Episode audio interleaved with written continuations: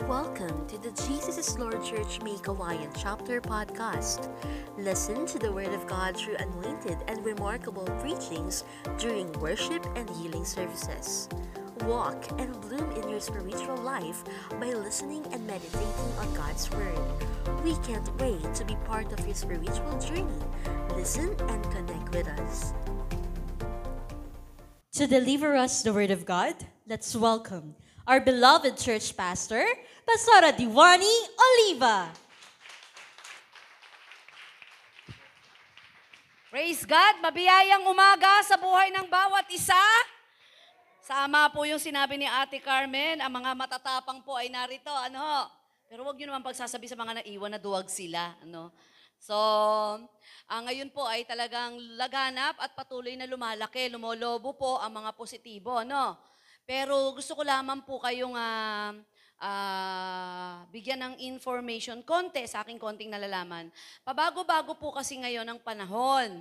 Dahil po sobrang init at napakainit talaga.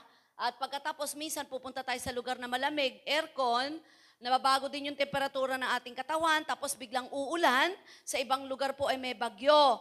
Naturalesa, ang ating katawan po ay nagbabago-bago rin po ang temperatura. Kaya po, ang epekto po nito ay sipon, ubo, pananakit ng ulo, trangkaso na nagkataon ay ah, kahawig ng sintomas ng COVID-19. So, hindi ibig sabihin, kapag may sinipon, COVID ka na. Pag sumakit ang katawan, COVID ka na. No?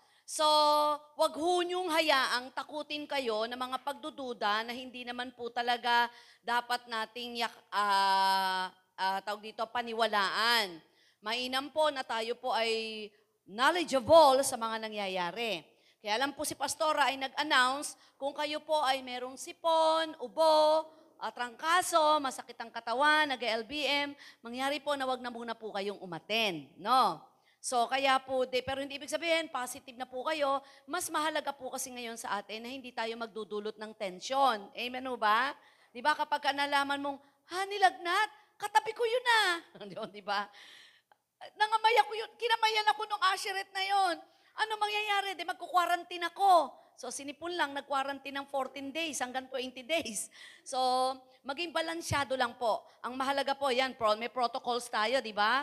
Pinaglayo-layo tayo, naka-face mask tayo, naka-face shield tayo, at higit sa lahat, hindi tayo pwedeng patigilin ng kaaway, pahintuin at takutin, sapagkat tayo po ay walang pwedeng paglagyan, isa lang.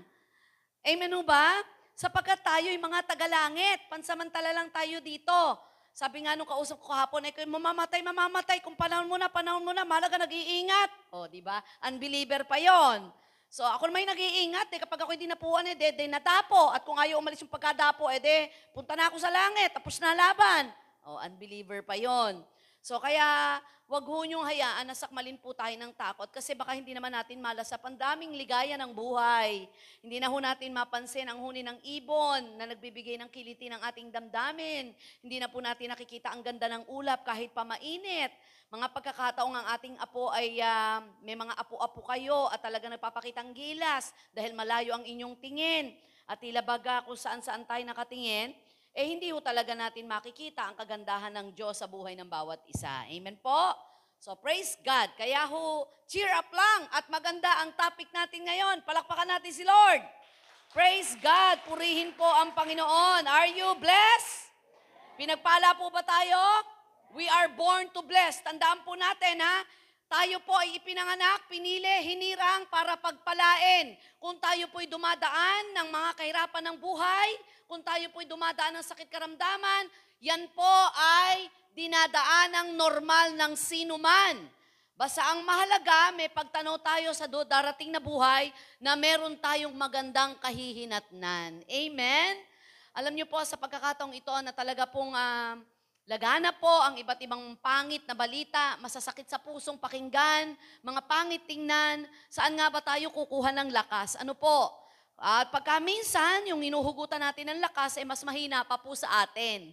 At kadalasan, yung po mga tao na ah, patuloy na iniisip mo na magiging pagpapala sa'yo ay siyang mananakit pa sa'yo. Ang nakalulungkot lamang po, ang isa po sa gusto ng kaaway ay yung kagaya ng tinuro ko last week, ay takutin tayo ng takutin. Dahil kapag ikaw ay maraming takot sa buhay mo, napaparalisa ang pananampalataya mo. Ano po? Isa pa po sa pag-aaralan po natin ngayon ay napakahalaga sa tao na punong-puno po ng pag-asa. Dahil kapag tayo punong-puno ng pag-asa, nag-aapoy po tayong magpatuloy sa Panginoon. Amen. Yun ang ating tut- pag-aaralan. It's all about undoubted hope. Everybody say, undoubted hope. Sa pagkakataong ito, sa panahong ito na napakarami po ang nawawala na ng pag-asa, nauubusan ng pag-asa, tinatakasan ng pag-asa, sapagkat hanggang kailan ba tayo magkakaganito na lagi na lamang may duda, takot, pag-aalala kapag lumabas ka ng bahay? Talaga bang ito na yung normal na hindi natin naisip kailanman na ang buong daigdig ay masasaklaw ng sakit na ito na nagdulot po ng napakaraming tao na namatayan, na ulila? Ang nakalulungkot po kapag ang tao po ay tinakasan na ng pag-asa, ay tatakasan na rin po siya ng lakas ng loob. Kapag ang tao po ay tinakasan ng pag-asa, maraming pagkakataon sa buhay niya na hindi niya na magagawa. Kapag ang tao ay tinakasan ng pag-asa, simula na po ito ng pagkasira ng kanyang buhay. Napakahalaga po ng pag-asa sa buhay. Amen. Ang doubtful hope, Romans chapter 15 verse 13 says, May the God of hope so fill you with all joy and peace in believing through the experience of your faith, that by the power of the Holy Spirit you may abound and be and be overflowing. Romans chapter 15 verse 13 again, NIV version. May the God of hope fill you with all joy and peace as you trust in Him, so that you may overflow with hope by the power of the Holy Spirit. Subukan ko po nating Tagalogin, ano? Sabi na mabuting balita, Biblia, puspusin nawa kayo ng Diyos na siyang bukal ng pag-asa at nawa ay pagkalooban niya kayo ng kagalakan at kapayapaan sa pamamagitan ng inyong pananampalataya upang mag-umapaw ang inyong pag-asa sa pamamagitan ng kapangyarihan ng Espiritu Santo. Diyos pong bahala magpala sa pagkabasa ng kanyang buhay at banal na salita. Si Apostol Pablo po ang metura nito. Na si Apostol Pablo na kung saan ay napakabibigat ng mga pinagdadaanan. Pinagdaanan niya na kung saan ay nanganganib ang kanyang buhay. Ang lahat ng yaman na meron siya ay napalitan ng kahirapan. Mga impluensya at kapangyarihan ay napalitan ng pag-aamba na kung saan po ay iniiwasan at iniiwan siya. At ang kapalit ng man ng lahat ng ito ay ang kanyang pagkakilala sa Panginoon. Siya rin ang nagsabi na hindi naging kalugihan sa kanya anumang kahirapan ng buhay, pagkos ang kapalit nito'y kayamanang espiritual. Kaya may kalakasang sinabi niya na puspusin nawa kayo ng Diyos ng siyang bukal ng pag-asa. Sinabi niya sa mga taga-Romans. Sapagkat ang pinaguhugutan ng lahat ng kanyang pagpapatuloy ay ang pag-asa. Siya rin ang nagsabing ni hindi pa pumasok sa aking isipan o sa ating isipan, ni hindi pa nakita ng ating mata ang napakagandang inihahanda ng Diyos. Si Apostol Pablo ay larawan ng isang taong punong-puno man ng pagsubok ay umaapaw naman ang pag-asa. Kaya may karapatan siyang sabihin ito, nawapuspusin kayo ng pag-asa na siyang nagbibigay ng kalakasan. We will all battle hopelessness at some point in our lives. And no matter who we are or what our situation, hope is one thing we all desperately need. Lahat ng tao kailangan to. Nasa ospital, nasa bilangguan, may mga negosyong bumabagsak. Nabalitaan niyo po ba? Isa sa pinaka isa sa bilyonaryong batang-batang 29 years old anak ng may-ari ng SM na siyang tagapagmana, uupo sa trono ng napakaraming masasakop na kayamanan ay namatay. 29 years old na nakatakda sanang ikasal sa April. Na bumulaga sa bansang ito at maging sa ibang panig ng mundo na nakakakilala sa isa sa pinakamayamang nabubuhay dito sa bansang Pilipinas. Nakita po ba natin na ang yaman niya hindi nakapigil ng kanyang kamatayan? Na ang yaman niya ay hindi nakapagpahinto ng anumang sakuna ng kamatayan. Dadapuan ka talaga nito. Pero maraming salamat sapagkat nag-aamba man ang kamatayan at kahirapan, kapag ang isang tao ay nag-uumapaw ang pag-asa, kaya po nating humarap sa anumang uri ng pagsubok ng may kalakasan. Hope keeps us going in hard times. It's fuel for the future. It is a feeling of expectation and desire for a certain thing to happen. Hope is why we have cures for illnesses and groundbreaking technology that changes the world. And one of the biggest challenges we face in life is to never lose hope. Ito yung pinakamalaking challenge sa buhay eh, yung hindi ka mawawala ng pag-asa kahit nawalan ka ng trabaho. Kahit iniwan ka ng boyfriend mo, kahit hindi ka pa nakakapag-asawa at hindi mo alam kung sino nga ba ang mapapangasawa mo. Kahit na, bumagsak ang iyong ah, grado, hindi ka nakapasa sa bar exam, board exam, hindi mo napangasawa yung gustong-gusto mo. Ito po yung kung saan ay nag-e-energize na hindi dapat mawala. Na sa kabila ng may mga hinahanap at inatang, inaasahan kay hindi napunta sa iyo, pero nandun pa rin ang pag-asang may gagawin pa rin ng Diyos. We face in life is to never lose hope. It's hard to wait to, for desire that never seem to come or to keep believing when we face disappointment, pain, pain and pressure. Kaya napakalaga na maranasan po natin yung undoubted, undoubted, undoubted hope. Yung talagang pag-asa na hindi matitinag. Pag-asa na hindi ka magdududa. Hindi mananakaw ng sitwasyon. Hindi basta-basta mahihipa ng mga pangyayari. Ano ba itong mga ito? May apat na puntos lang ako. Undoubted hope means is a positive expectation that something good is going to happen to you because of God's great God's great goodness. Yun hong itong walang katinag-tinag nagpag-asa ay positibong umaasa ka na sa kabila ng sitwasyong nagaganap na negatibo ay may mangyayari pa rin maganda sapagkat mabuti ang Diyos. Mabuti ang Diyos. Amen ho ba? Sa anumang imposibleng sitwasyon, alam nyo ho, ah, ang buong NCR, walang Sunday worship. Ang mga buong Manila po natin ay closed. Dito po sa May Kawayan at Bulacan ay may mga malalaking simbahan ay nagsara. No, matapang lang talaga yung pastora nyo eh. Kasing tapang nyo. Nandyan ho ba kayo? Matapang lang talaga mga taga JIL dito sa Bulacan eh, no? Prayer garden, no? Ang dami-daming dumalo, no?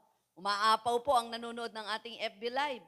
Hindi mapipigil ang nag-uumapoy na pag-asa ng puso ng merong pagkilala sa Diyos na ang lahat ng nangyayaring ito'y titigil din. Pasasaambat may mapapagod din yan si COVID. Di ba siya napagod mula noong 2019, 2020, 2021, sinusundan tayo? Unahan lang ng pagod yan. Basta ang mahalaga, kilala natin ang Diyos na pinaglilingkuran natin. Something good is going to happen. Something greater things is going to happen. Amen po ba? Impossible situation?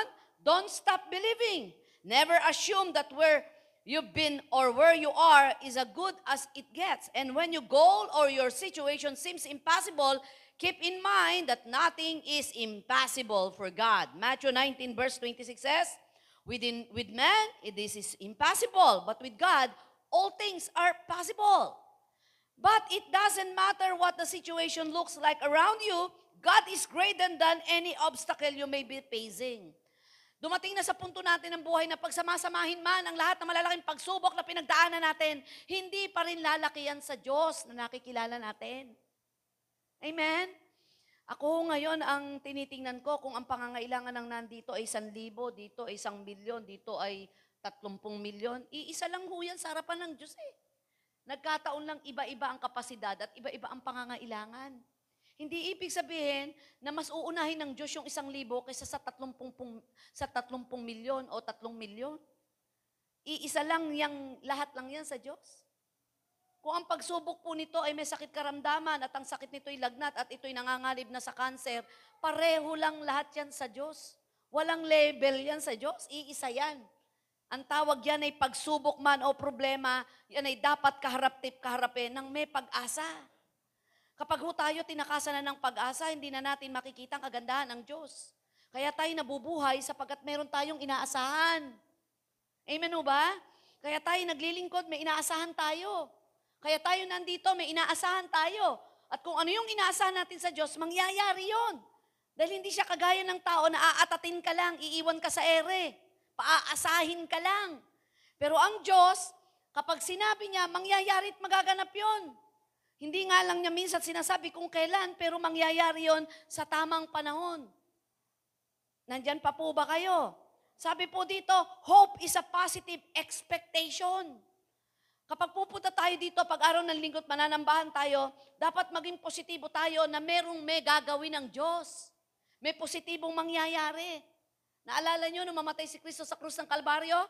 Nagpiesta na sa impyerno, nalungkot ang mga disipulo, bagsak ang mga balikat, bumalik na sa dagat ang iba, bumalik na sa dating buhay.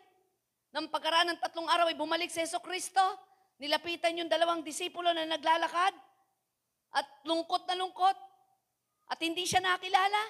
Sabi niya, bakit tila ba malungkot kayo? Sabi niya, kayo na lang yata ang di nababal, nakakabalita na ang guro, ang dakilang guro ay namatay. Ang di nila alam, si Jesus na yung kasama na nila. Kapag ho tayo ay tinakasan na ng pag-asa, marami tayong hindi nakikita na ginagawa ng Diyos. Araw-araw, hindi tumitigil ang Diyos ng paggawa sa buhay natin. Akala ho ba natin sa mga panalangin natin na minsan ay para bang, wala bang nangyari? May nangyari ho. Walang pagluhod na hindi ho tumugon ng Diyos. Kadalasan o minsan, yung inaasahan man nating pagtugon, hindi yun lang ang naging paraan lang ng Diyos. Amen po ba? Gaya ko, Biro mo, tagal kong nanalangin. Ang gusto ko mapangasawa, mga six-footer. Tapos oh, gusto ko mala engineer. Yan. Gusto ko arkitekto, yung mga English speaking. Tapos oh, gusto ko talagang balbon, maputi, makinis. Ayoko ng taga-probinsya. Kasi minsan yung ma- maling accent, matatawa ka. Lahat ng ayaw ko binigay sa akin, pero yun pala ang magbibigay ng kasiyahan sa harapan ng Diyos na siyang tamang tao para sa akin. Ganun ho tayo minsan eh, pinipilit natin yung akala mo'y tama pero mali. Naalala ko yung pamangking ko ay ah, nag-aral po ng prep.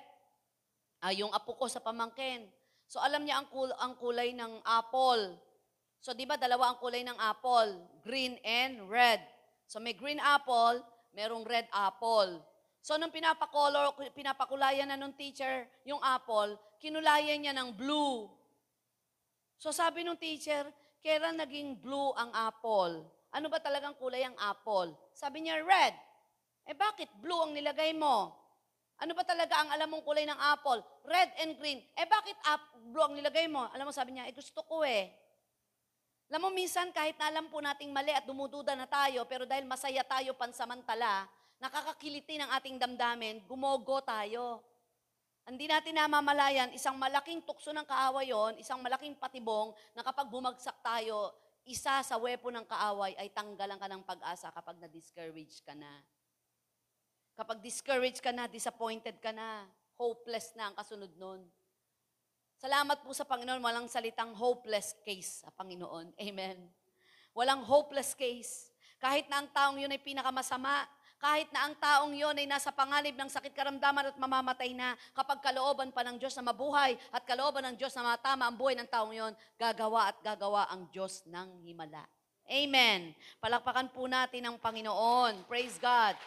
All things which impossible to man are all possible with God. Undoubted hope means energizes and motivates us to take action by causing us to step out in faith and act in obedience with God's word. Naalala nyo, may pangyayari po sa Bible na itong si Peter, kasama niya ang kanyang mga kapwa mangingisda, ay halos talagang magdamag na sinuyod ang ilog, ang sapa o dagat. At nung magtatanghali na at dapit hapon na ata, ang sabi ng Panginoon sa kanya, Pedro, ibagsak mo ang lambat. Sabi ni Pedro, magdamag na po kaming nangisda. Tirik na ang araw. Wala kaming nahuli. Pero dahil sa sinabi nyo, ibabagsak namin ang lambat. Sa kasaysayan ng mga mangingisda sa panahong iyon na talagang wala nang mahuhuli sapagkat tanghali na at magdamag nilang sinuyod ang karagatan o ang ilog, walang nahuli pero sa kasaysayang yon halos magkandasira ang lambat at halos lumubog ang bangka sa dami ng nahuling isda. Imagine that. Wala nang pag-asa. Ginawa na namin ang lahat. Nasuyod na namin. And knowing Peter, best, fish, ah, best fisherman yan. Magaling na mangingisda yan. May mga tauhan yan. In fact, favorite ng Lord na kunin yung bangka niya kasi pinakamalaking bangka meron siya. Yan ang negosyo niya. Expert na siya dyan kung kailan niya iso, kung kailan siya pupunta ng dagat, kung kailan siya manguhuli. Pero nung pagkakataong yon, yung lahat ng ex- expertise niya, lahat ng nalalaman niya, lahat ng abilidad niya, nawala ng saysay sapagkat pinakita ng Diyos, apart from me, you can do nothing. Kahit dumiskarte tayo ng dumiskarte, ubusin natin ang ating nalalaman. Kapag sinarasan dali ng Diyos ang pinto para sa'yo, wala kang magagawa. Dahil ang gusto ng Diyos, ang pag-asa mo ay wala sa tao, wala sa lakas mo, wala sa sinuman, kundi nasa Diyos. Palakpakan po natin ang Panginoon. Luke, uh, uh, Luke 5.5, Simon answered, Master, we've been work hard all night and have not caught anything, but because you say so, I will let down the nets. Regardless of who you are or what condition your life is in, you cannot function successfully without hope in God. It, if circumstances are bad, you surely need hope. And if they are good, you need hope that they will stay that way. Sabi ng Hebrews 10, verse 23, Let us hold unswervingly to the hope we profess, for he who promised is faithful. Sa panahon at pagkakataong ito na inuubos ng demonyo ang ating pag-asa sa sitwasyong nagaganap, pumunta po tayo sa bukal ng pag-asa, walang iba kundi si Kristo. Walang hindi lumalakas kapag lumalapit po tayo sa Lord. Tingnan niyo po yung Don't Watch natin, ano? Kahit na minsan puyat ka, pagod ka, gaganyan-ganyan ka sa screen, nag-close ka pa ng camera, pero bigla na lang lumalakas ka. Amen ho ba? May kung anong lakas sa presensya ng Diyos. May kung anong sigla kapag lumalapit tayo sa Panginoon. May kung anong gasolina ng kalakasan at pag-asa ang dumadaloy sa ating puso sa tuwing tayo ilalapit sa trono ng Diyos. Amen? Palakpakan nga po natin ang Panginoon. Kaya nung pagkakataong yon, wala ba? Bankrupt na? Bankrupt na eh. Wala. Maghapon, magdamag. O sige, ihagis mo yung lambat. Ihagis natin ang ating pag-asa sa Panginoon na siyang pupuniin niya ng biyaya sa ating mga pangangailangan. Nauubos na ba ang ating paraan? Lahat na ginawa natin? Kahapon po may kausap ako. Hindi ko na nga alam, Pastora, ang lahat ng gagawin ko eh. Kasi nakita ko yung bag niya kung ano-ano laman. Sabi niya, Pastora, may ibibigay ako sa'yo. Bago niya na ibigay, siguro 35 minutes. Lahat ini. Kung ano-ano talaga. Mga, kung ano-ano. Tuwa naman ako habang nilalabas niya. Paano ka ako sa nagkasya sa bag mo yan? Pagka halimbawa, individual, emergency, may kung ano-ano. Merong sanitex, may cotton balls, kung ano-ano. Sabi niya, Pastor, wala. Suntok ako sa pader, pero puno ng pananampalataya. Kapag may nangailangan at ano kailangan mo, ay, eh, nabibili? Oo, nabibili. Eh, biro mo kung ano hanapin nila. Ano kailan, bigla ba naman nila babawi, mapigtas yung palda mo, kailangan mo ng perdible. Name it, gano'ng kalaki, small, medium, large, o tatlong piso. Ah, gulat na gulat ako sa kanya. O yung buhok mo, eh, gusto mo medyo maayos, clip, okay, dalawa piso. Grabe, dami. Tapos tawa siya ng tawa habang inaabutan po ako ng maliit na maliit na pangwisik ng alkohol. Yung na-courting puso. Sabi niya, oh, Pastora, love gift ko sa'yo. Pero bago niya maibigay, nahalukay lahat. May biskwit pa nga, may vitamins, may kape, may asukal na balot-balot. Imagine, ang saya-saya niya nagdi-distribute ng mga paninda niya. Hindi mo makikita ang kawalan ng pag-asa. Alam niyo, nasa, it's just a matter of thinking, paano mo aayusin ang pag-iisip mo. Kapag ikaw ay nag-isip ng mga negatibo at sumang-ayon ka sa negatibong nakikita ng iyong mata at pinaririnig ng kaaway, wala na, talo na laban. Malang mga boksingero na pag pumunta ng ring, pustahan tayo, talo ko. Hindi aabot ng first round to. Hindi. Kahit nakita niyang diyado laban, punong-puno ng pag-asa to. Naalala ko nung anak ko eh, si Kat. Sabi niya, Mami, pag ba ako nag-first honor, ano bibigay mo? Sabi ko, anak, name it. Makikita ko ho yung grade talaga sa tulang bagsak sa bagsak. Sabi niya, Mami, sayang, da ako na first honor. Hindi ko lang masabing sana, sinabi mo, sayang, da ako nakapasa. Pero hindi ko di, hindi ko pinagdududahan at hindi ko bina hindi ko dini-discourage yung faith niya. Hindi ko dini-discourage yung lakas ng loob niya. Yun na nga lang meron tayo eh, magpalakas ng loob at samahan natin ang mga malalakas ang loob. Kahit tayo parang nangihina na sa kanya. Marami na po ang nangi, pinanghihinaan ngayon. Huwag na tayong sumama sa kanila sa bilang nila. Dahil meron Diyos tayo na nagpapalakas lagi. Amen. Hope energizes and motivates us to take action by causing us to step out in faith. Ito pong si Peter, pero dahil sa sinabi nyo, sige, Lord, babagsak uli yung net. Di ba? Siguro to, pero sinabi nyo eh. Sige nga po, sinabi nyo eh. Alam nyo, ang Lord, pagka ito may salitang sub, panunubok, pasubok po tayo. Kasi sabi nito, kulang na lang, sige, subukan mong, iha, subukan mong ihagis yan. Inalis lang yung salitang subok, pero yung salita, oh, ihagis mo yung lambat. Eh magdamag na nga po, basta ihagis mo. Dahil walang sasabihin ng Diyos na hindi mangyayari ito sa buhay natin. Panghawakan po natin ang kanyang salita. Na kapag sinabi niyang, I will never leave you nor forsake you. Pag sinabi niyang, the Lord is my shepherd. Sinabi niya yon Philippians 4.19, mula sa kayaman ang hindi kayang ubusin ng sino man, ay kaya niyang ibigay ang lahat ng ating pangangailangan. If you seek ye first the kingdom of God and His righteousness, and all these things shall be added unto you. Pangarap ko lahat ng JIL nagdo-don't watch. Dahil yan ay seeking first the kingdom. Unang lakas, unang tenga, unang pagbabasa, nasa harapan tayo ng Diyos. What is one and a half hour? Di ko naman ho kayo binabawalan na malay ko ba kung talagang nakaupo kayo't nananalangin. Yung iba nagsasaing. Yung iba nagluluto. Okay lang yon. Ang mahalaga, nandun tayo sa presensya ng Diyos. Pero kung magagawa nating ibibigay natin ang panahon, oras na yon sa Lord.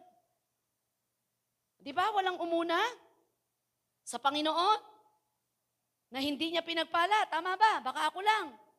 Uutusan niya iba't ibang sitwasyon. Uutusan niya iba't ibang biyaya. Alam niyo ho ba, nung dito yung nagsid tayo, sobra ho yung overwhelming joy ko. Ah, sa taas, habang nagbibilang si, binibilang yung ating offering, na ang pinabilang po talaga natin, CMT, si Pastor, si Pastor Mike, si Ate Hazel, nandun sila Ate Len. Naiiyak po ako kasi nakita ko napakaraming barya, no, Ate Len? Sobrang daming barya. Sabi ko, wala naman ako nakita dahil nasa harapan ako na nag, naglagay ng barya sa sobre. Sabi niya pa, sobre lang po yung inilagay, nandoon yung kanilang prayer, yung seed kung kanino nila sinisid yun, inakyat ho dito yung alkansya. Ha? Ilan ang nagbasag ng alkansya? Hindi lang dalawa, hindi lang tatlo, hindi lang apat. Kasama yun sa, pi, sa pires.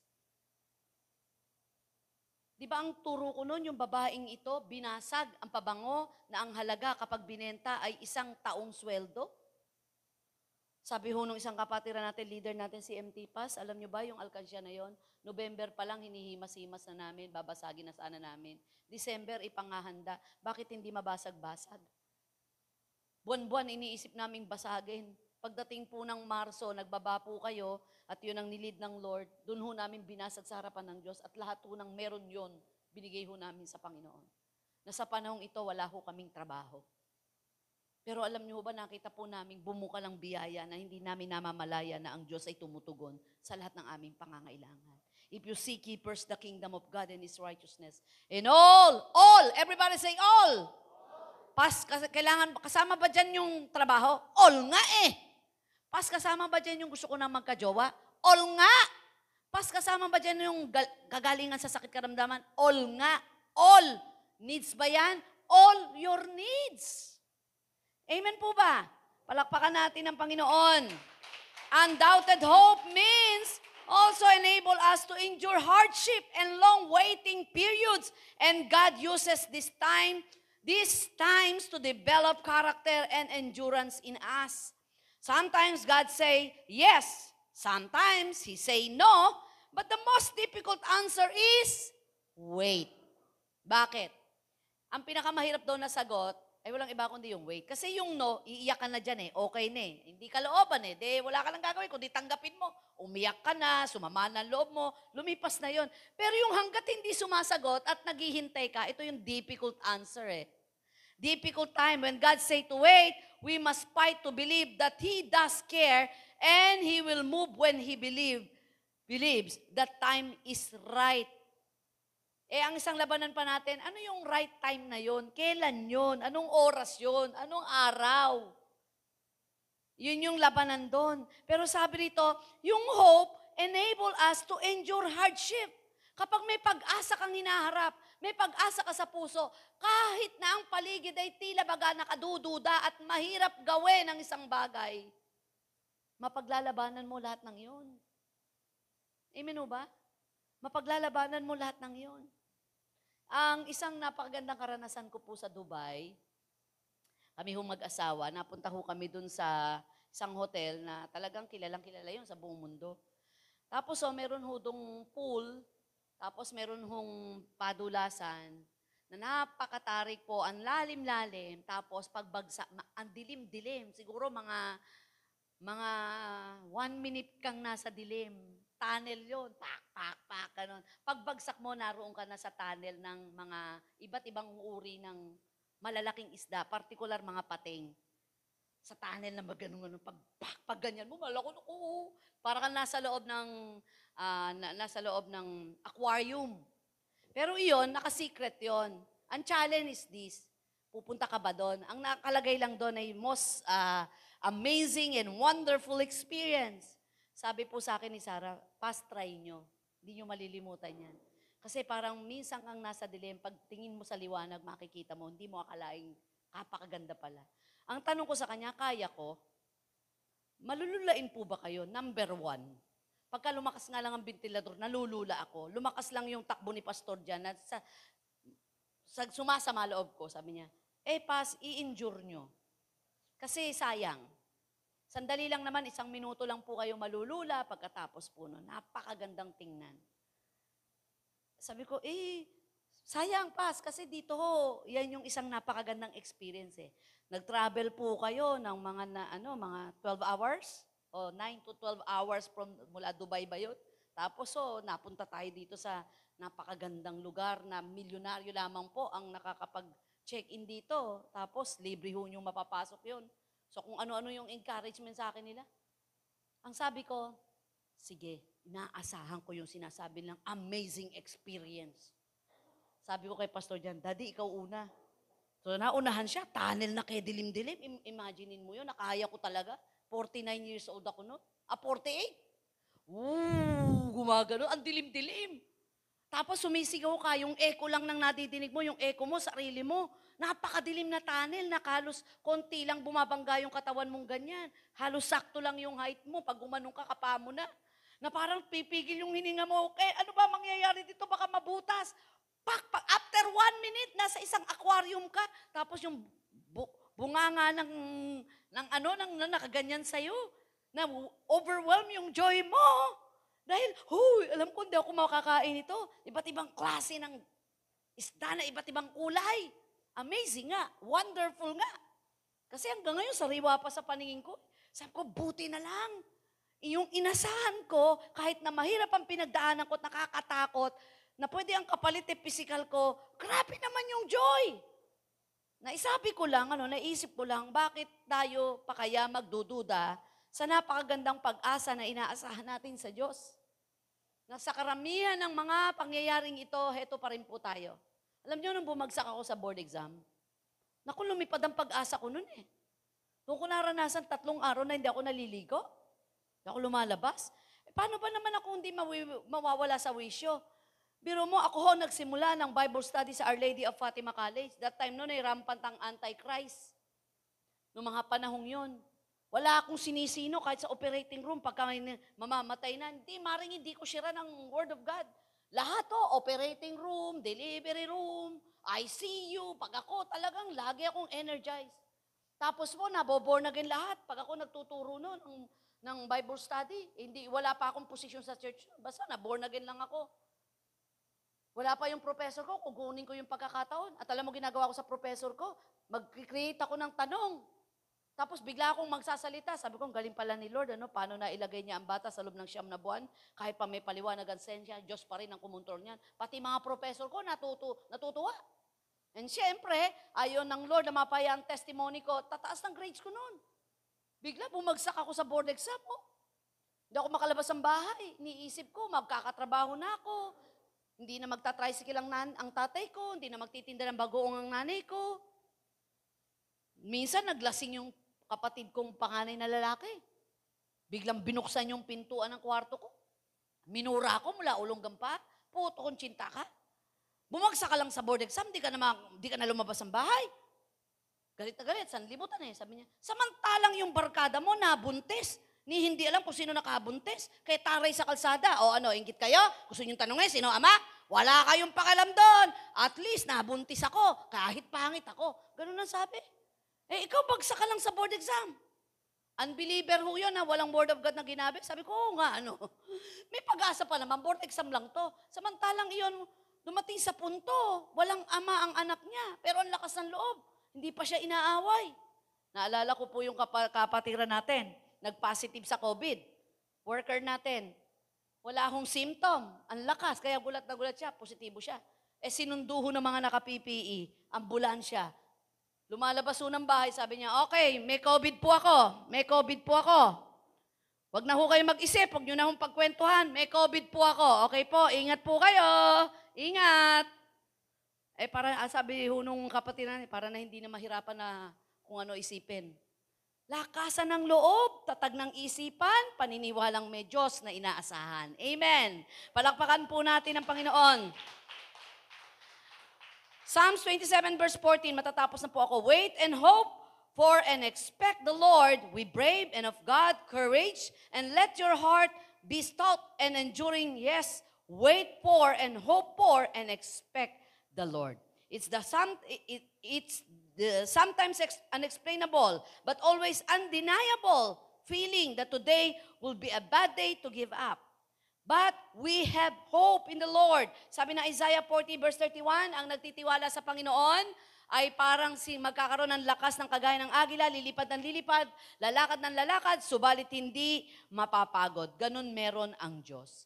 At sabi ng Book of Nehemiah, the joy of the Lord is your strength. Kapag tayo po ay nagpapatuloy ng may pag-asa, hindi nawawala ang ligaya. At huli, undoubted hope means believes boldly, decide daringly, speak firmly, and persevere passionately. Ulitin ko po yung pangyayari sa Book of Mark chapter 25 verse 29. Isang babae na labing dalawang taong inaagasan ng dugo.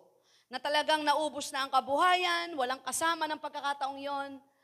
Emotionally, mentally, spiritually, physically, financially, materially, relationally devastated.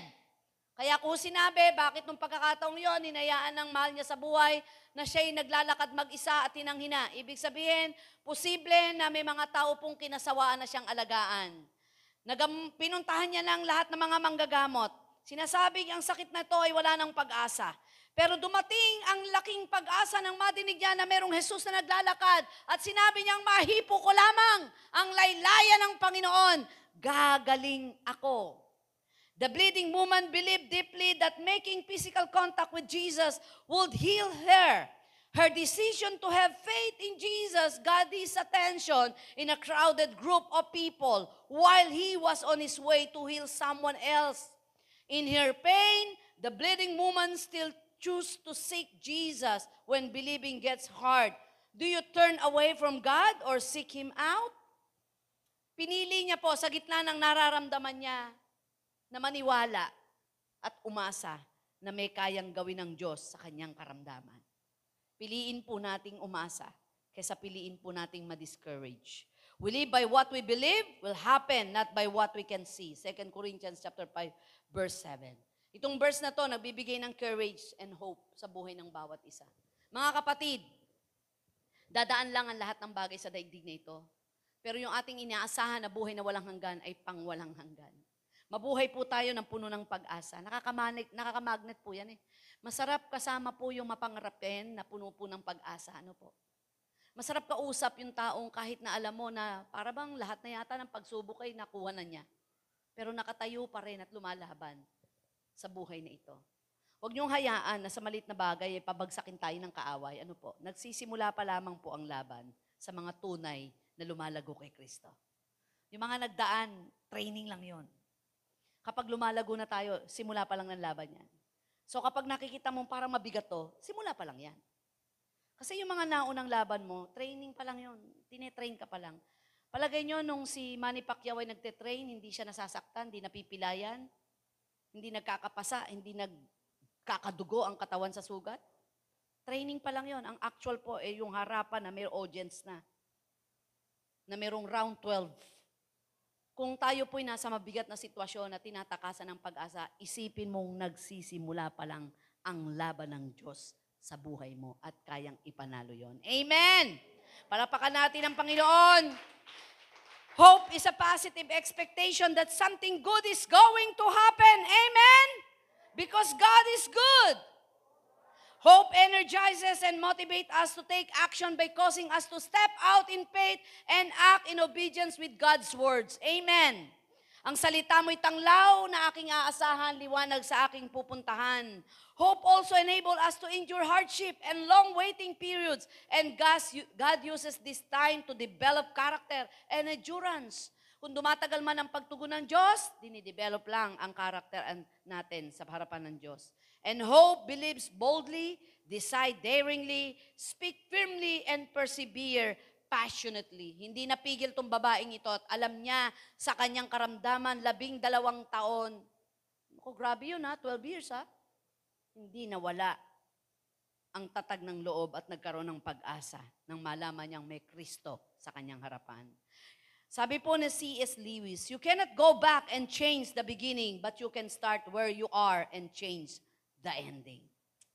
And let your hopes, not your hurts, shape your future. Shall we all rise? Are you ready to fired up? Are you ready to fired up? Muling mag-apoy ang pag-asa sa puso ng lahat ng nandito. Huwag niyong ipanakaw ang pag-asang yan. Ang pag-asang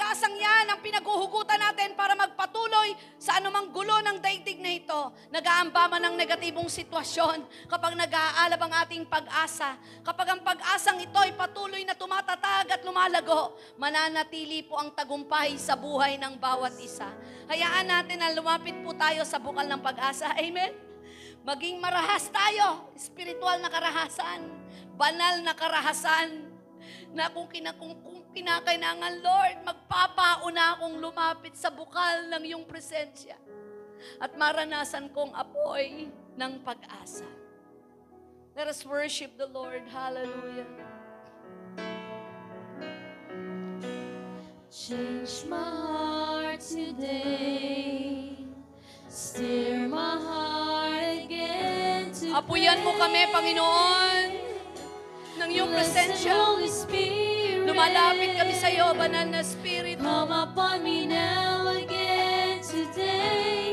Come upon me now, come upon me now, as I sing your praise. Change my heart today. Steer my heart again to pray. Blessed Holy Spirit, come upon me now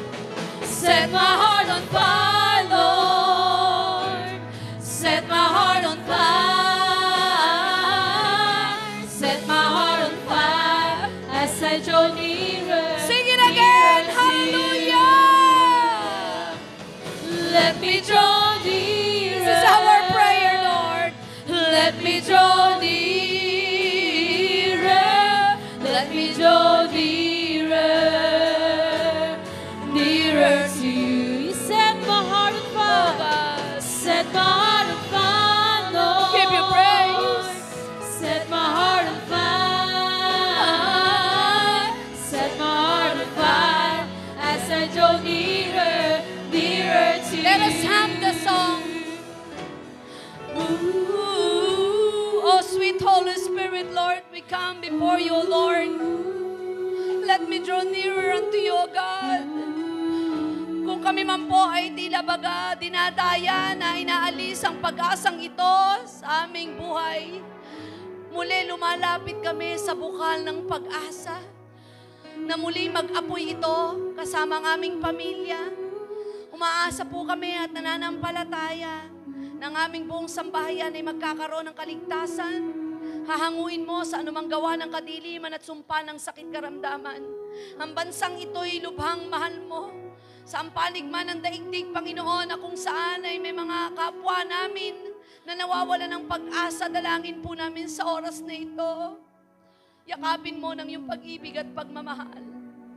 Lumalapit kami sa mahabaging trono mo at ginagamit namin ang karapatan ng pagiging anak na sa oras na ito, pagalingin mo ang puso ng iyong mga anak na sa, sa gitna, Panginoon, ng discouragement, disappointment, fear, and hopelessness. Lord, we claim it by faith na walang lumapit sa iyo na hindi lumalakas. Na walang lumapit sa iyo na hindi nag-apoy. We give you praise. We give you glory. And we honor your holy name, Lord. We give you praise, oh God. Hallelujah. Let me nearer. Come on, let us praise Him. Let me draw nearer, nearer to you. You set my heart on fire. Set my heart on fire, Lord. Set my heart on fire. Set my heart on fire as I draw nearer.